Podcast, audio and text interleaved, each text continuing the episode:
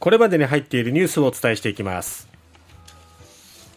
トルコ地震発生から1週間。死者数は3万人を超える。現地では日本の医療チームが活動開始。ロシアのウクライナ侵攻1年に合わせ国連総会決議案。インフラ民間施設への攻撃停止を要求へ。カナダ上空で正体不明の飛行物体撃墜。北米上空での飛行物体撃墜は今月3件目。日銀総裁に上田和夫氏起用へ。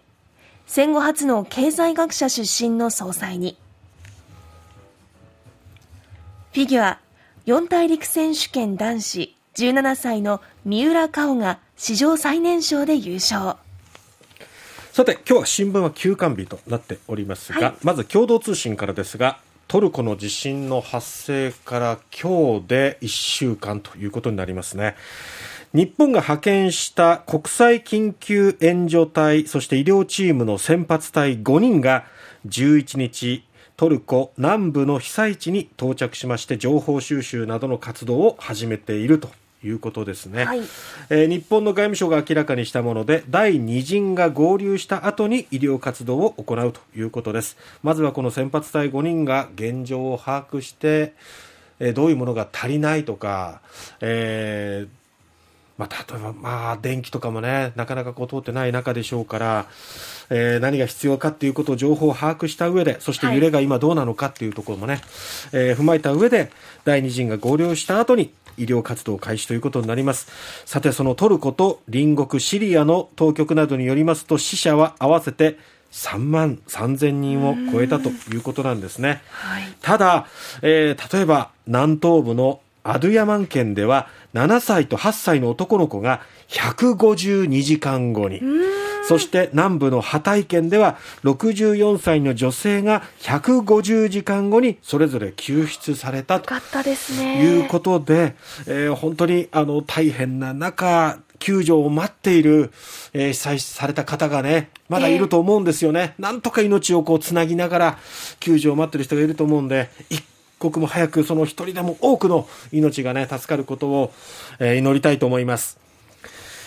さて、えー、続いて、ロシア、ウクライナですけれども、えー、ウクライナなどはロシアによる侵攻から1年となる今月24日に合わせて国連総会で採択を目指すインフラ施設への攻撃の停止要求などを盛り込んだ決議の草案を配布したということです、はい、この草案はロシアに対してインフラ施設や民間施設への攻撃を停止するよう求めているほか国際法上の最も重大な違反行為の責任を追及する必要性を強調しています。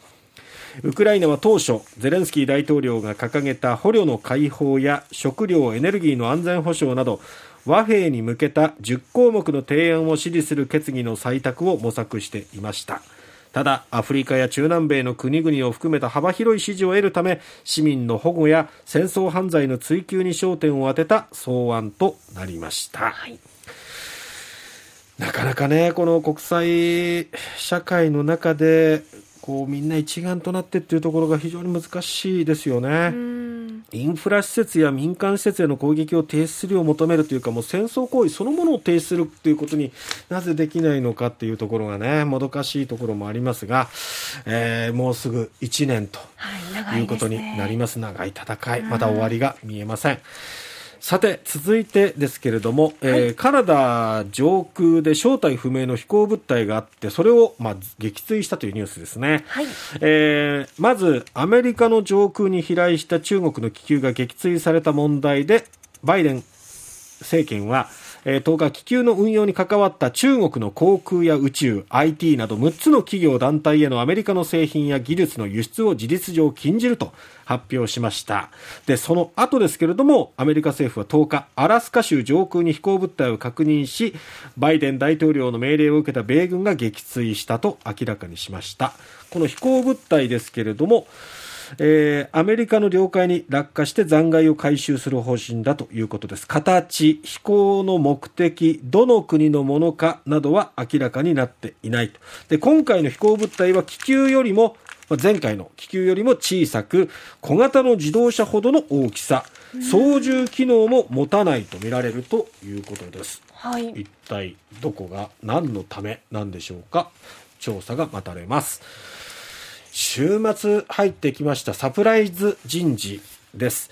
岸田総理が4月8日に任期満了となる日銀の黒田晴彦総裁の後任に元日銀審議委員で経済学者の上田和夫さんを起用することを、えー意向を固めました。えー副総裁の雨宮さんが有力視されていたんですけれども、ええ